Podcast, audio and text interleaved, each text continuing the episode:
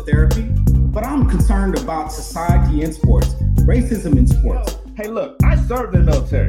20 plus years in the United States Army, retired officer, 3 combat tours to Iraq. Now, this is when he was in his raw state. I mean, meat eating, raw, rare, eating flesh, all kind of this carnivorous, this mean and scary guy. And we wanted to just share with y'all, maybe even crow a little bit on where our Lakers are right now. We're with the Dodgers and the Braves, and Dodgers getting the break speed off of them.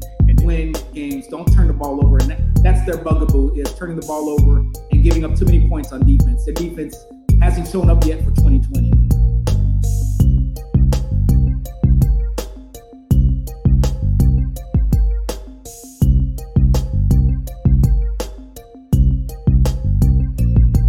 This episode of Take It to the House is brought to you by Mesa Trophies and Plaques.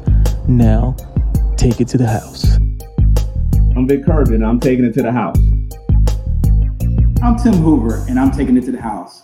And I want to say thank you for those who voted. You took it to the house last night. Thank you, thank you, thank you. If you didn't vote, shame on you. We really stand on the back of shoulders of great legends who died, sacrificed for us to have this opportunity, and you neglected your fundamental responsibility if you did not vote. But thank you for those who did vote. We have an NFL-centric sports show today, and we're going to talk about some of the power rankings. So y'all bear with us. Come on and take it to the house with us. Vic, for me, I want to talk about the NFC first. 3 teams come to mind: the Tampa Bay Buccaneers, the Seattle Seahawks, and then we got the third team, a distant third, which is the Green Bay Packers. The Green Bay Packers, on the defensive end, they can't stop a nosebleed. But offensively, you got Aaron Rodgers, you got an outstanding running game. I think they can make some noise, but they need some help on the defensive end. And then you got Tampa Bay. So Tampa Bay number 1, Seahawks number 2. Seahawks got Russell Wilson at quarterback, Pete Carroll at coaching, and they always have a defense. So it's just a matter of just coming together, a couple of breaks for them to come to fruition. And some nationally have them ranked number 1 in the NFC.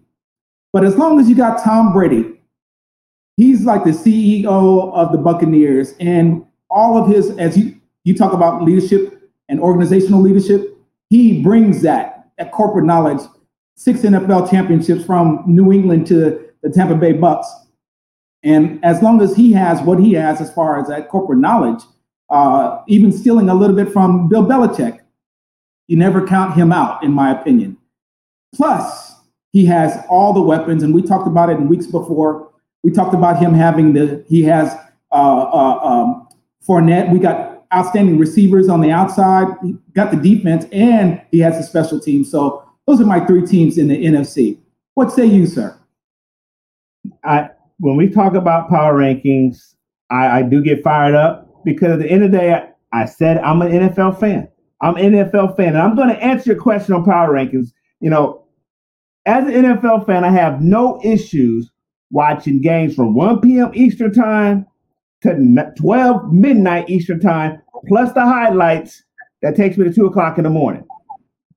However, I'm not going to start wasting my time watching bad football. And so when you ask about power rankings, it's very important I start watching quality football. And I'll tell you what, yes. 2 teams are not on that list, since we're talking about the NFC. 2 teams not on that list, Dallas Cowboys and Philadelphia Eagles.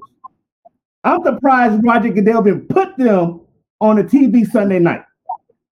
Because you wasted my time. And because I'm a glutton for punishment and I am a creature of habit, I almost fell for the trap and watched that game. I almost fell for the trap until my daughter and my family asked me if I wanted to watch a family movie. And I said, sure. So I watched Grease Part 2. Not even the one with John Travolta and Olivia Newton-John. This one has Michelle Pfeiffer. But I tell you what, I enjoyed it. Because I was not going to watch cellar-dweller teams when we have the opportunity to start talking about hierarchy of NFL. So you asked me about power rankings, particularly in an NFC. Obviously, those teams are not on there. And that's a shame because a league that has the Eagles and the Cowboys performing, that should have been a dynamic game where we can start talking about who's the leader of the NFC East. So for you to already lay out three teams that you've identified in the NFC that is a power ranking top three, you said top three, not top four, because the NFC East doesn't have anybody. That's a shame. So when I look at the power rankings in the NFC, I agree with you. Buccaneers, number one. Even though they have a couple losses, I look at who they played and who they lost. So a game worth watching for the Buccaneers this weekend are the Saints. They play the Saints this weekend. So I think that'd be great because they did lose against the Saints earlier. But again, I look at the quality of wins as well as who they lost to for me to say the Buccaneers are number one. Then I look at the Seahawks. Their game's upcoming. They got the Bills this weekend. I think the Bills are a pretender, not a contender, but they are first place in the AFC East. They'll play the Rams, and then they also play the Cardinals. So the NFC West already is a very competitive division. So that's where I look for Seahawks. So they'll start defining themselves as a quality team. Then the Saints cannot put anything past Drew Brees. So they do play the Bucks and they play the Chiefs. So their sample size is going to start getting a little more of substance. And then, of course, I say the Packers because you got Aaron Rodgers. And they do play the Titans in a couple weeks. And that's about the only, that's the most competitive team they'll play in the next few weeks. So when I look at my power rankings for the NFC in particular, Buccaneers, Seahawks, Saints, and Packers. Again, it's a shame not one NFC East team is on there. They don't even deserve to be even in the playoffs. So maybe they'll do some flex scheduling with Roger Goodell, but that's what I'm looking for the NFC. What do you think for the AFC? Well, the AFC, we talked about it in weeks past. Kansas City, my goodness, I expect them to really repeat. They didn't lose anybody on offense or defense. Over 90% of their personnel has come back. Only thing that will beat them to me is complacency and maybe somebody on a good day, just having a better day that day. So I would start with them as my number one. Number two is kind of shady because I don't know about the Pittsburgh Steelers. They're 6-0 or undefeated, but is that a real record? Is that real? Because this past weekend when the Baltimore Ravens was playing against them, I thought the Ravens beat them every way you can beat them, but on the final score. And so I don't know if Pittsburgh is as good as their record indicates, yet they are 6-0. So do I rank them second? I could, but arguably you can put Baltimore second. And so those two teams can go back and forth interchangeable. The problem with Baltimore, and I could easily put Baltimore three, Lamar. It begins with him and it ends with him. Last week I talked about him making some adjustments and some changes. And if you look at his arm swing, the way he throws the ball, it's almost like at a three-quarter, and it's not overhand, it's not sidearm. And so it's suspect at best just mechanically. I think he's an outstanding athlete. I think he has all the qualities to be a good one, but he still has to make some adjustments and growth, some personal growth with decision-making. So just based on that alone, I put him third. I can easily put Pittsburgh as number two. And my number fourth choice, I still have a liking for the Tennessee Titans. And so is that how it's going to end up? No. Am I an expert? No. Did I play the game at the professional level? No. Like you said earlier, I'm a fan. And this is how I see it. So my eye test lays out the AFC this way as I see it. How it ends up, I don't know. But I'd love to come back in about, a month and a half, 8 weeks and say, look at us. So date stamp this, Mr. Steve. Let's talk about this later when we get down to the final two, final four. What is your say, sir, on the AFC? Wow. Exact same order, almost the same exact justification. Chiefs, hands down, their championship to lose. They do have some strong teams ahead of them. They're playing the Buccaneers and they'll play the Saints. But I have no reason to question Patrick Mahomes. He is who he is. And this comes to a point where we all talk about great players, got it. Let's start talking about becoming great to legendary. And legendary requires you to be sustained success. Organizations become from great to legendary. People become from great to legendary. Coaches, players, great to legendary. It comes about sustained success. Some people go from great to good. Very few go from great to legendary. And right now, Patrick Mahomes has proven himself. One, he's already a Super Bowl champion and an NFL MVP. So he's already proven himself. So it's for the Chiefs to lose. Then I do look at the Steelers and same thing. I have to give the Steelers props as a 7-0 team. They're also the first place in the division. I do question who they played. And I also question the fact that they did get the brakes beat off of them by my Ravens. But scoreboard. Ravens ran over 220-something yards on them. And that's supposed to be like one of the number one ranked defenses. Ran through them. Lamar Jackson, four turnovers. But at the end of the day, if we're talking about power rankings, you beat the Ravens. And I said it was the Ravens' division to lose. And right now they're losing it. So I have to give it to the Steelers because they have done what they needed to do.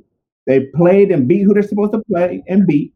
So their next upcoming games of interest, the Ravens again, Thanksgiving weekend, and then they play the Bills. So then I do have number 3, the Ravens. The easy should be number 2. The two teams they lost with a 5-2 record are the Chiefs and the Steelers. And we know they could have won both those games. And to your point, I'm there's days I'm hesitant to watch Lamar. I enjoy him as an athlete, but I need him to start getting from great to legendary. Right now, he's good to great, and I don't want him falling in his rankings because he has a lot of potential. But he had a lead last week. I can easily say the defense did something to not sustain the lead going into the fourth quarter, but you're the quarterback. 4 of those turnovers was his. 2 fumbles and 2 interceptions. 1 was a pick 6. So I'm leery. I'm still encouraged, yet I'm leery. Then, and with their upcoming games, they have the Titans and the Steelers. So again, are you champs or are you chumps? Then the Titans. I got to look at it. So and the Titans play the Packers and the Ravens. So I agree with you in your order. That's where I'm at with the AFC. It'll be interesting to see how the cream rises to the top. But again, hey, scoreboard to all the Steelers fans. I know you're my arch rival, but mad respect. Hey, scoreboard, y'all there. Y'all the kings of the AFC North. Mad respect. If you had to pick 2 to represent the AFC, one for the AFC. And one for the NFC. If you had to pick the Super Bowl contenders, if you had to choose 2 today, who would you choose? I don't know. Woo-hoo! I know it's a long sample size. I know we're way ahead of the game. What does the eye test tell you? Oh, well, I'll stick with the NFC because it's easier and less emotional for me. Buccaneers. Okay. Versus the Seahawks. That's the NFC Championship game. Buccaneers versus the Seahawks. I'm excited to watch Russell Wilson and DK Metcalf grow together. Those two. Woohoo! And now you give Tom Brady also a new weapon called Antonio Brown. Yes. Taking his off the field antics away from the equation. Them two, and he got Gronk, and they might. That's going to be exciting. So that'll be a great NFC championship. Yeah. AFC Chiefs, hands down. Okay. And the Steelers. Eyeball test. Record says all, and I just gave my justification, and it hurts to say that. But until Lamar Jackson and the Ravens beat a team they're supposed to beat, not the bad teams, beat the teams you're supposed to beat. Finish the game. I cannot consider you ready for the big show. Because even with that, the big shows, he has failed to show up. I don't need you to blow out teams like the Jets 30-40 points to nothing. I need you to beat the Steelers by 3 points. I need you to beat the Chiefs by 4 points. I need you to dominate against the Titans with 6 points. Come play ball. So until they show me that, I'm going to have a level of hesitancy saying that you will be in the AFC Championship game because you got to play the divisional wild card game. You got to play the next championship game, divisional game, all those other playoff games, which are big games that Lamar Jackson right now is 0-2. Show me you can play on the big stage. Then I can go ahead and raise your stock. Okay. That was fair. Thank you.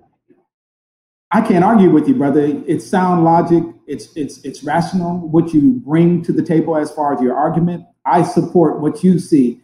With the exception of one thing, I still think Tennessee Titans, because of Ben Roethlisberger, he's fragile to me. Very fragile. And Lamar is inconsistent. But one thing you can always count on a Mike Vrabel team with the Tennessee Titans is they bring it every, and the Derrick Henry boy, he's bad news when he's coming. So I would not be surprised to see Tennessee Titans and Kansas City in the AFC Championship, Buccaneers, Seahawks, and the NFC, with probably the Buccaneers winning that one, KFC winning for the AFC.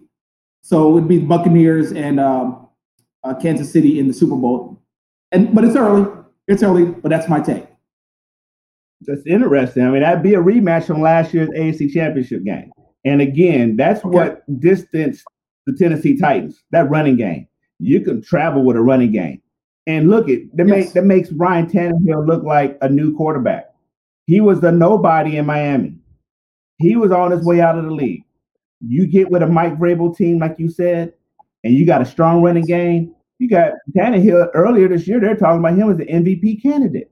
So when you talk about ball in January, when it's cold, no one's throwing it. They're running the rock.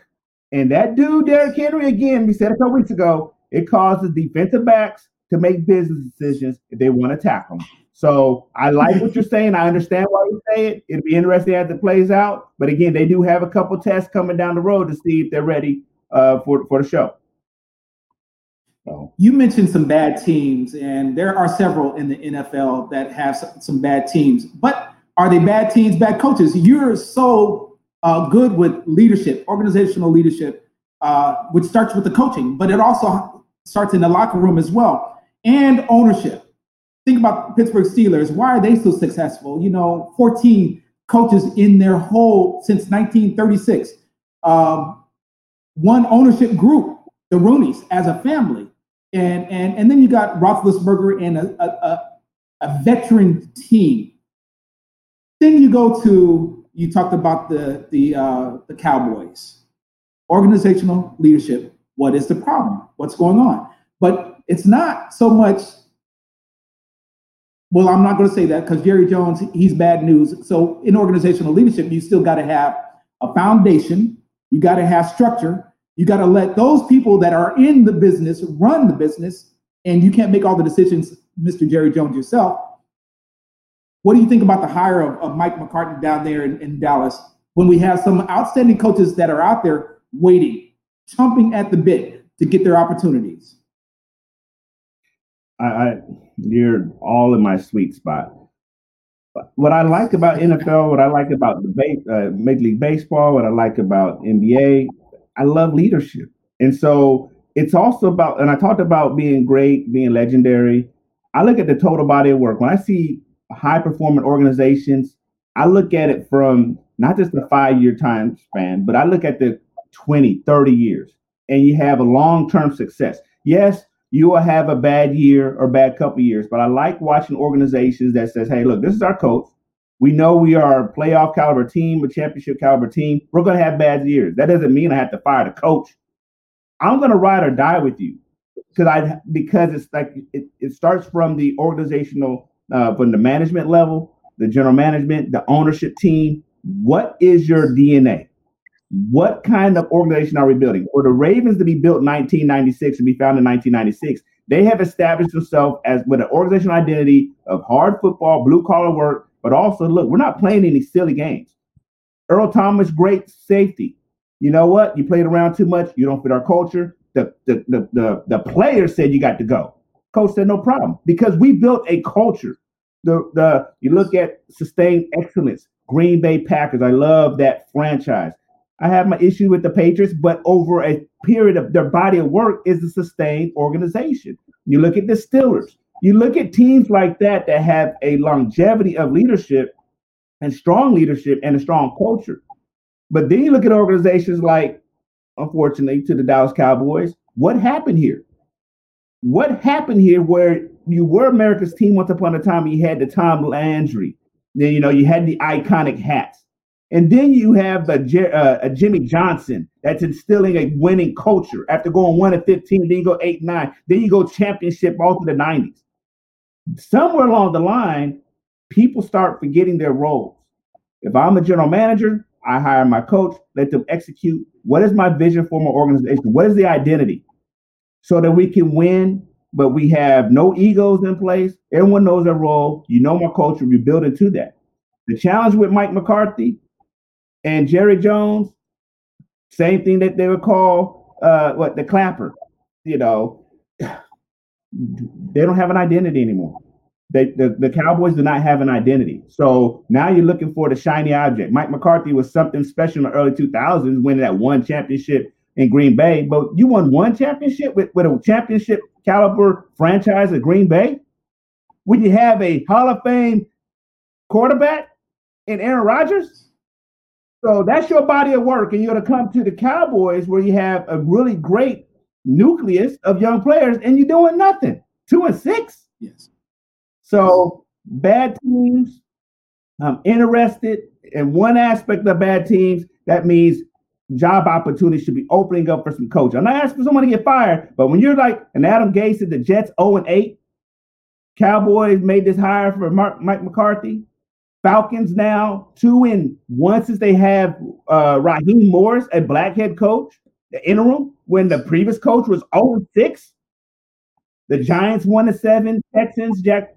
We have some black coaches that should be looked at for some of these opportunities instead of recycling these other coaches around. And I think that's what I look at as an opportunity for bad teams, but also opportunities for organizations to say, hey, we're committed to winning and placing the right type of people in here that can put the right type of culture.